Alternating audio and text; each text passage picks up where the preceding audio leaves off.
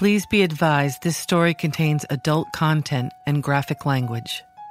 If she's trying to look into his apartment from your balcony and he's already arrested, knowing what so many people have told me about Rachel, it seems like she was checking out whether or not you could see if she was there at the apartment that night. 100%. I don't doubt it at all.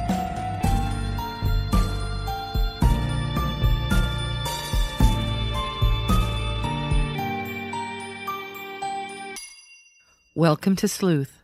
I'm Linda Sawyer. This week on Sleuth, we decided to do something very different with our podcast. We have three separate interviews over the next three nights one with Ashley Mathis, another with Kristen Bergamasco, who is now Kristen Crane, and the last being Daniel Halkyard. These individuals, I felt very strongly, could have been witnesses in either Dan Wozniak's trial or Rachel Buffett's trial, and I wanted our listeners to hear from them. They have compelling, sometimes very shocking stories about their experiences with Rachel Buffett, Tim Wozniak, and Daniel Wozniak. We've decided to separate each interview into their own specific episode, with each new episode airing again over the next three nights. So, first up, we're going to hear from Ashley Mathis. And Ashley was a friend and member of that Taco Tuesday group that always convened together at Dave Barnhart and Jake Sweat's apartment at the Camden Martiniques. And she lived at Camden Martinique. She knew Sam very well. She knew Julie. She also knew Dan and Rachel. And she had some experiences, particularly with Rachel, soon after the murders and for a couple weeks after those murders that you'll definitely want to hear. So, without further ado, let's listen as I interview Miss Ashley Mathis. Hello. Hi, Ashley Mathis. This is Linda Sawyer. Welcome to Sleuth. Absolutely, my pleasure. I got a lot to say about this one. So, first, give us a sense of you know your thoughts on when you first met her and and what your feelings were and and then you can certainly you know go from there and and tell us your experiences and why you feel the way you do about her. Okay so i met rachel a couple weeks before sam and julie's murders. I think i told you this before but we had like a family dinner that we took turns hosting every week. And the week before sam and julie were killed i hosted that dinner at my house and Rachel and Dan were both there.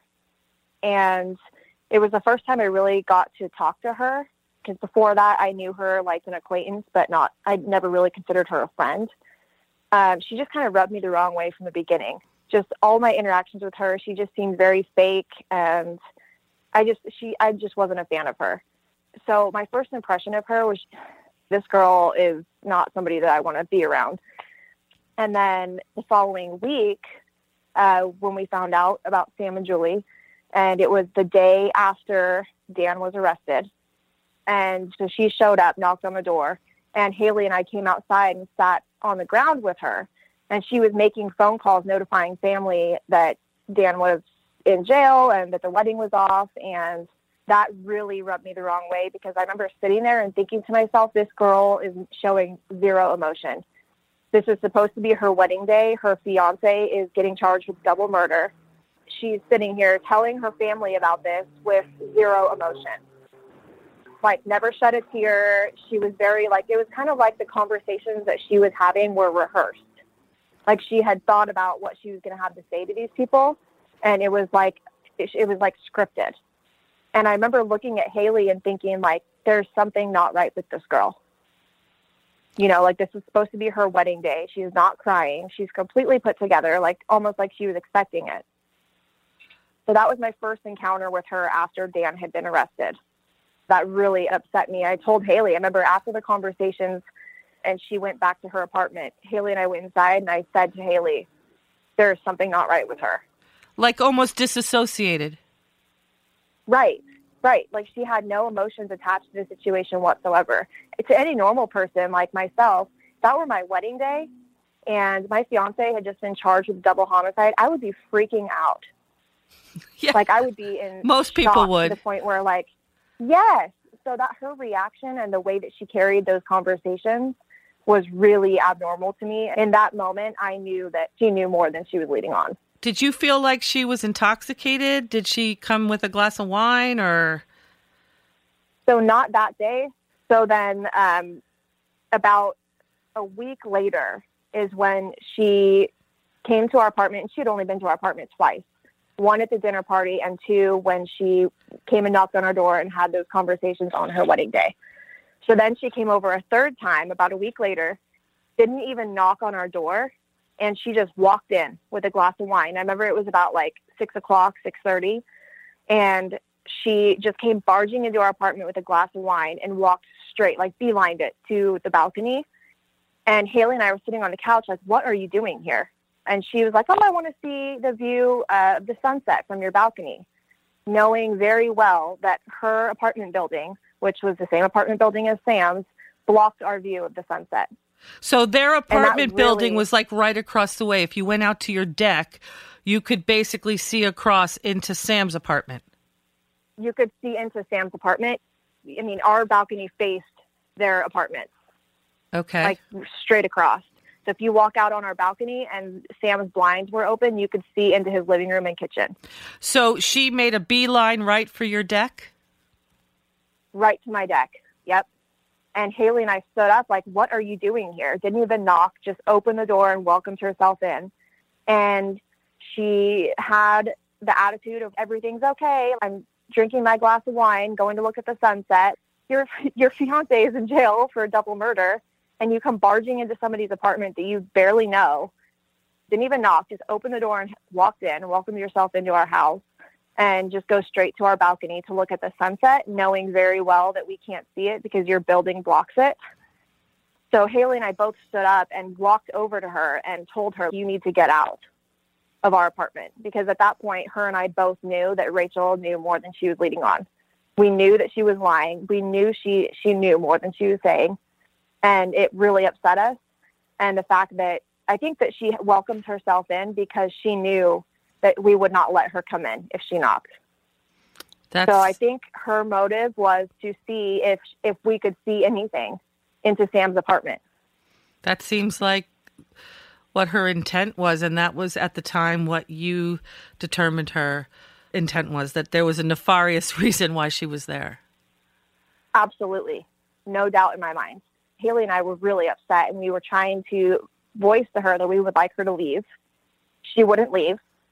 And so I eventually grabbed her by her hair and pulled her out of our apartment because I was so mad. That's how I- I strongly you felt about that she was there because she was perhaps involved. And why do you think she was looking into the apartment, into Sam's apartment? I think that she wanted to see if maybe we saw anything because she's, I think she's trying to cover her tracks or Dan's tracks, just seeing if there were any witnesses, any possible witnesses to anything that might have gone down during the murders. I, I have no doubt in my mind that's what she was looking for to see if we had a clear view into the crime scene. Was she on the conversation? Did she have her cell phone? Was she talking to anybody? She wasn't talking to anybody. It was just her and her glass of wine. and you know i makes me think about a conversation she had with police after dan was arrested that wednesday night from his bachelor party and they brought her in. I think you were at, at jay's apartment and dave was there and miles was there and i think rachel was there and the police came and and they brought her back to costa mesa if you recall that night. And i think Right. she told police when police told her they knew what time Julie arrived and what time she was murdered, I remember noticing how flustered she seemed on the tape when she realized they knew exactly what time Julie arrived in Sam's apartment and what time she was murdered. She she seemed very nervous about that. Like you know the time that Julie arrived, you know the exact time and it makes you wonder if she's if she's trying to look into his apartment from your balcony and he's already arrested, knowing what so many people have told me about Rachel, it seems like she was checking out whether or not you could see if she was there at the apartment that night. 100%. I don't doubt it at all. Do you think her role in Sam Herr and Julie Kibuishi's murders, do you think her role was more than accessory? I can't say for sure, but I have a feeling that she knew before it happened. Otherwise, she would have reacted differently when she found out. And that is my own personal opinion, but any normal person that didn't know about a plot to kill somebody, especially friends, I mean, they were friends. Who who are you talking about? Who are you referring to when you say they are friends? Rachel and Dan were friends with Sam. And if if she had no idea that Dan was plotting to kill Sam and Julie, she would have reacted differently when she found out. And she didn't react. She never shed a tear. She didn't show any emotion. So that makes me think she knew what was going to happen before it happened. She had time to prepare herself if things went south and Dan got caught. She already had time to think about how to cover her own tracks. You felt like everybody else that knew Sam and knew Julie, everybody else was pretty upset, right? Absolutely. We were all a disaster. I mean, it was really hard to swallow. It was really hard on all of us. It was very emotional and it was probably, I mean, definitely one of the hardest times in my life. And do you feel that you're not alone in your feelings about Rachel and her role in in these murders? Oh, I know I'm not. I absolutely know I'm not. Anybody that lived at the Camden Martinique apartment complex and was part of our family, like our close knit group of friends, we all feel the same way about Rachel. Whenever you do have a chance to connect, is that a topic of conversation? It has come up, uh, especially when I've talked to uh, Haley and Jake. And Haley was your roommate at the time, and Jake Sweat was Dave Barnhardt's roommate, both at the Camden Martiniques. Yeah. Um, but I think that as time has gone on, especially with Jake, those wounds taken a long time to heal. So we try not to talk about it unless there's something going on with a trial that we would like to discuss or whatnot. So it has come up in conversation, and that's how I know that we all are on the same page as far as Rachel Buffett goes. And do you include in that group Dave Barnhardt? I haven't spoken to Dave directly, but I know that Jake has, and I know that Haley has, and both of them mentioned that he was very upset about the Rachel situation as well, and he felt that she had something to do with it. So he has he has changed his opinion then because he obviously for a long time had strong feelings for her and I think that might have clouded some of his judgment. I think I know that you're right. Um, I didn't know. I had heard rumors about Dave and Rachel before everything happened, but after afterwards is when I heard about it, and it made sense because I do remember he was kind of in denial about Rachel being involved in the whole situation. But I'm not sure if this is true or not, but just from the very few conversations I've had with Jake and Haley, is that he might have changed his mind about Rachel and her involvement over the but years. Like I, said, I, I haven't spoken. Yeah, I haven't spoken to him directly, so I don't know. But that was my understanding. Well, I actually have been in contact with Dave intermittently throughout this investigation, and he told me that he did have a relationship with Julie. In fact, he slept with her two nights before she was murdered. I don't know if you know that. I did not know that. He did, and I believe he might have shared that with Rachel. And knowing Rachel as you do, even though I know it's not extensively, but you certainly seem yeah, to know her. Jealousy. Yes, I'm wondering Yeah. if that was part of it. It, it might have sure as well could be. Do you feel as if I know that these were friends of yours that you lost and friends that you thought maybe at the time were fake and phony, but not psychotic killers? Was it just shocking to find out what your new friends were capable of? Absolutely. I mean, it blew my mind because Dan Wozniak came off as this fun, outgoing guy that everybody got along with. You wouldn't think that he would be capable of something like that. So when we found out that it was Dan, it was beyond shocking. I mean, and the brutality of the murder. I mean, Sam was one of the most gentle, kind hearted people I have ever met in my entire life. He was so sweet. I mean, he was such a doll. And knowing what happened to him at the hands of one of his friends is awful. Awful. Especially he so, was going to help him. Absolutely, yes. I mean, Sam took time out of his day to go help Dan move the, these items or whatever.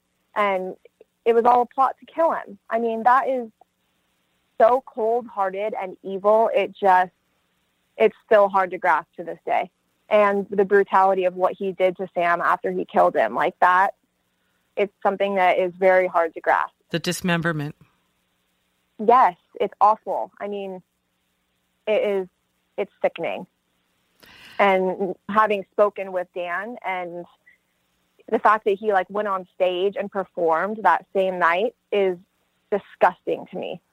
Like, how can you carry on your normal life after what you just did to two of your friends? Yeah, it's like I a real life it. Phantom of the Opera. It really is. It's like it's psychotic. You you kill your friend in the attic of the theater, and that night you're on stage performing. Exactly. I just don't understand it. That is not normal. And, and then to go back, like you perform. I mean, he he murdered Sam in the attic of the theater. He goes on stage that night and performs to a sellout crowd, applause, and and then he goes back to his house and lures Julie to Sam's apartment and kills her. And yep. then the next day, he's back to the theater dismembering Sam, and then he's got a performance that night. I know. It's sick. It is sick. And Sam, I mean, the way he got Sam's pin number, because obviously he couldn't, he, the, the, the plan would not have gone off if he couldn't get Sam's pin number. And even the evil right. way in which he got that, because he goes to Sam and asks him to help him give him money for, you know, stave off his eviction and he goes with Sam to get Sam says, I'll give you a hundred dollars for your wedding, you don't have to pay me back. And he goes with Sam and looks over his shoulder to get the pin number so so he knew, okay, now the plan is on. I'm gonna murder you. Yep. It's just it it's unbelievable. It, it's truly I mean, unfathomable. Thinking about it to this day, yeah, eight years later, and it's still hard to swallow. It just it's feels just, like uh, a, yeah. it was a straight out of some kind of Alfred Hitchcock movie.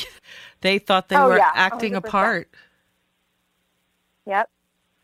It's yeah, it's crazy. It makes me wonder were they acting the entire time? As soon as they found out about Sam's financial situation, it it's really hard not to believe that they were acting with everybody. Like to become close with this person, Sam. I just felt like they had ulterior motives just makes me wonder like were any of those friendships and relationships real or were they all acting? Because even when rachel went on dr phil she had to force herself to cry then and make herself look innocent but she couldn't even squeeze out one tear telling her family the wedding's off because her fiance is arrested for double homicide of two of her friends.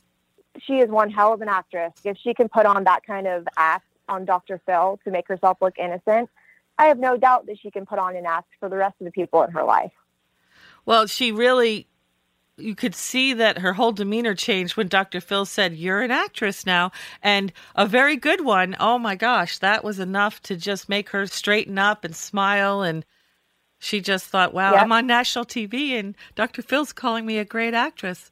In fact, it made reminded yep. me of several conversations I had with some of her girlfriends that stood by her when she was arrested back in November of 2012. And all of the news accounts were ex fiance of Wozniak arrested for accessory after the fact, right? And she was telling her friends, Do you hear them? Do you hear the news reports? They're calling me an actress. She didn't care that she was being accused of being an accomplice in a double murder. She cared more that she was being uh, lauded as this actress. Yeah, her mind is elsewhere. She wants to play the victim And it's all about herself. It's not about anybody else or the family suffering or the suffering that her and Dan have caused us as Sam and Julie's friends. All she cares about is herself. And those charges of accessory after the fact are actually based on Rachel's lies with the idea that she was supposedly covering up for Dan. Yep. But I think it had nothing to do with Dan at that point. I don't think she cared No. one iota about the fact that he was going down. You're dead already, babe, she tells him in one of her calls. I think she just wanted to do whatever she could to make sure she got away clean and she was covering up her own role. Yeah, because she's smart. The way that she worded those jail calls about the bag of evidence and all the little comments that she made about that, it's like she made sure that her voice was on recording, sounding as innocent as she possibly could. Yet there was still no emotion in her voice.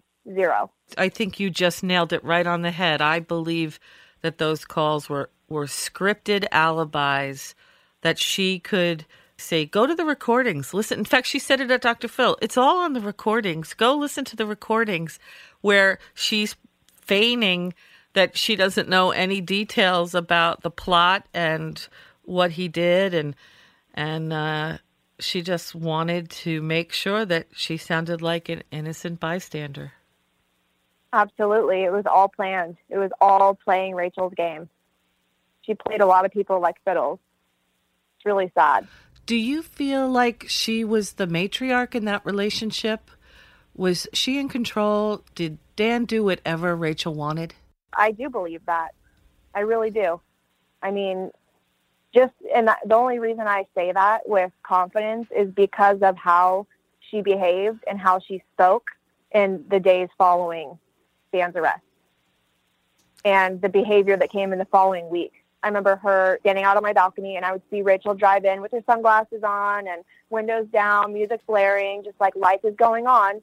Dan went down for the crimes and she's still living her perfect little life, driving in and out of the garage at Camden Martinique like nothing happened. It's just, well, he, he took the fall for a crime that I was aware of. Tough, sucks for him, but I'm still okay. That's how I saw it. And speaking of driving in and out of Camden Martinique's, I wanted you to share with our listeners the story that you shared with me about you and Jake on the balcony the Saturday morning after Sam's disappearance on Friday, and nobody knows at this point where Sam is. Nobody knows at this point that Julie is murdered and lying lifeless in Sam's apartment. This is that Saturday morning when you see Sam's car drive in and you thought finally Sam has arrived home. Would you share with our listeners that story, please?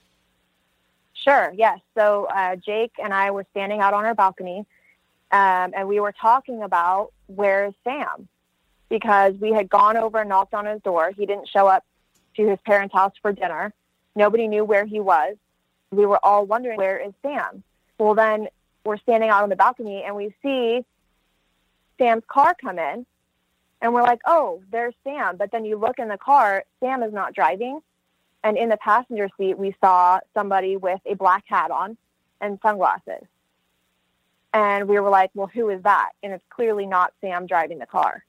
And that was a really big red flag for us because if nobody knows where Sam is, yet here's his car with somebody driving it that isn't Sam. And then this passenger who we didn't know at the time who it was. I'm not sure if they ever figured out who it was, whether it be Noah Buffett or Dan Wozniak's brother but it definitely wasn't Sam. So that really threw us off. That was concerning. And Jake said that the the driver was was Dan, Dan Wozniak. Yeah, so he was on my right side and he saw the driver. I didn't see the driver, but I said that's not Sam. He's like, "Is that Dan?" And I said, "I don't know. I didn't I didn't see the driver's face. I just saw his arm on the wheel." So Jake had a better view of the driver. I got the passenger side. And I remember him saying, Is that Dan? It looks like Dan. But at that point, whatever, like maybe Sam let him borrow his car. We don't know. Yes, because But- normally you said if you, you, I guess Jake was yelling out, Sam, Sam. And Yeah. normally, I guess Jake said to me that he was with you on the balcony and he noticed the car too and realized it wasn't Sam driving, but in fact it was Dan Wozniak driving.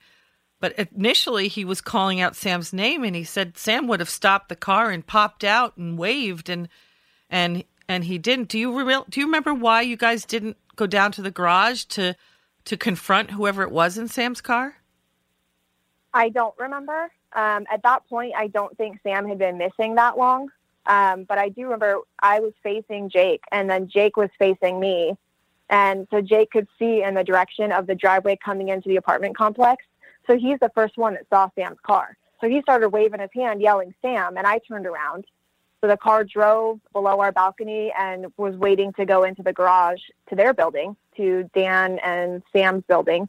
And that's when, as they were turning, I saw the passenger. And Jake was like, Is that Dan? And then that was the end of that. They drove in and he was like, Well, that was weird. To this day, I wish that we would have gone down there. I wish we would have, but for some reason we didn't. At that point, it was like, it was nerve. We were nervous because Sam wasn't contacting anybody, but he hadn't been missing that long to have it be that big of a concern. We knew that Sam was planning on going to dinner at his parents. Um, we weren't sure what had happened after that or if he had ever gone. So this all kind of unfolded before we knew what happened.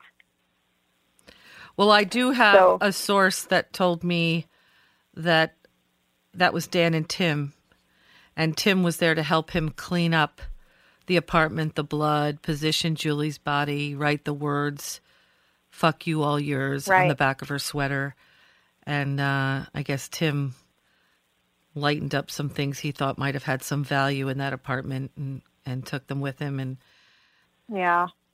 And yet tim ended up being a witness for the prosecution.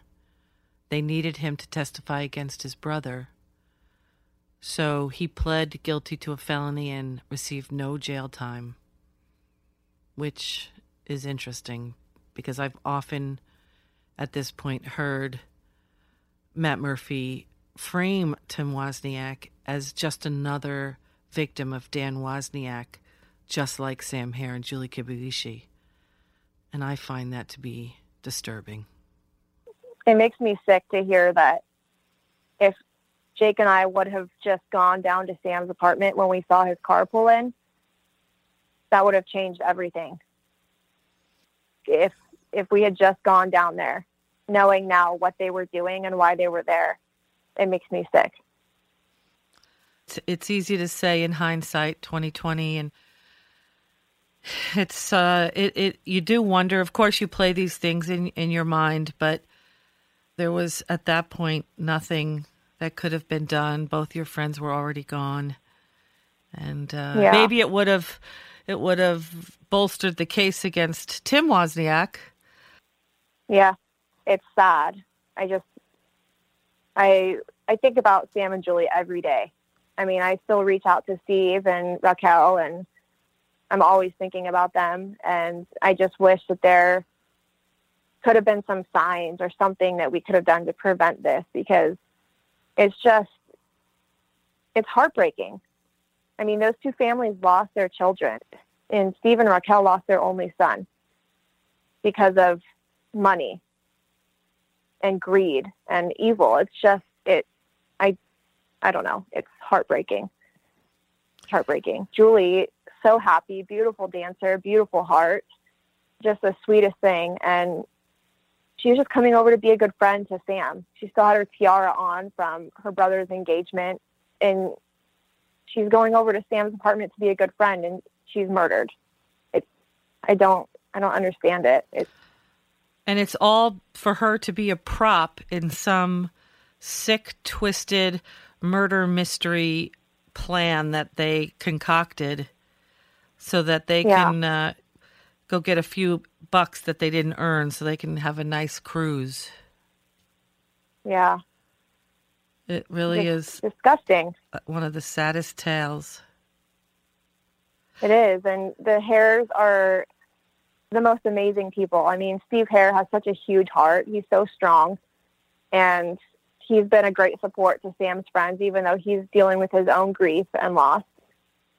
And yet he's still course, he's dedicated to getting justice for his son in every way, as we all are. But I mean, his his strength is amazing. I mean, him and Raquel both are just amazing people, and it's just so unfair and heartbreaking that this happened to those people. They're the last people that deserve that. And all of Sam's friends and all of you that check in with them all the time means so much to them. They they don't feel alone when they hear from from all of you at different points in your life. So keep doing what you're doing because it really does matter to them and I just I'm always so amazed particularly with Steve that he can maintain that sense of humor and and make me laugh when we're talking about the most horrific of of tragedies in his life, like took away his life. And yet he still Absolutely. finds a, a, a reason to laugh. I, I just, he inspires me. Right. He just continues to find joy in life in any way that he can. And it's, like I said, it's inspiring. If he can survive that and get through that and continue living life with the attitude that he has, nothing can get in the way of anybody else's happiness and joy in their life. We're so blessed and and Steve continues to see himself as blessed regardless of what happened to him and his family. Literally ripped apart by someone so evil, but he still has the joy in his life. And it's just it's amazing. It really is. It is indeed. Ashley, do you have anything more that you would like listeners to know about the Rachel Buffett you met so briefly way back in 2010? Yeah, I mean, I'm sure that some of the listeners have probably seen the Dr. Phil episode with Rachel Buffett, and I'm sure a lot of people probably believed her. But let me tell you from personal experience, you can't believe a word that comes out of that girl's mouth. Everything she says is a lie. It's all staged and scripted for her own benefit. And I just, I, I hope we get justice I mean, she needs to be locked up just like Dan. She's just as much of an animal as he is. And I just, I hope we get justice because she deserves to be behind bars for the rest of her life, in my opinion. Thank you so much, Ashley, for your time and your insights. Absolutely. I appreciate it and best of luck to you. Thank you so much, Linda. It was great talking to you. You have a wonderful day. You too. Bye bye.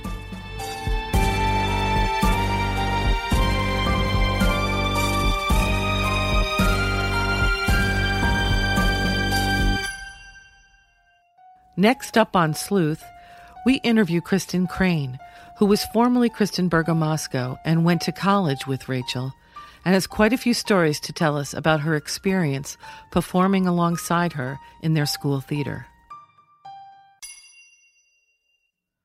If you enjoyed this episode of Sleuth, share it with a friend, and be sure to leave a rating or review. Follow Sleuth on iHeartRadio or subscribe wherever you listen to podcasts so that you never miss an episode.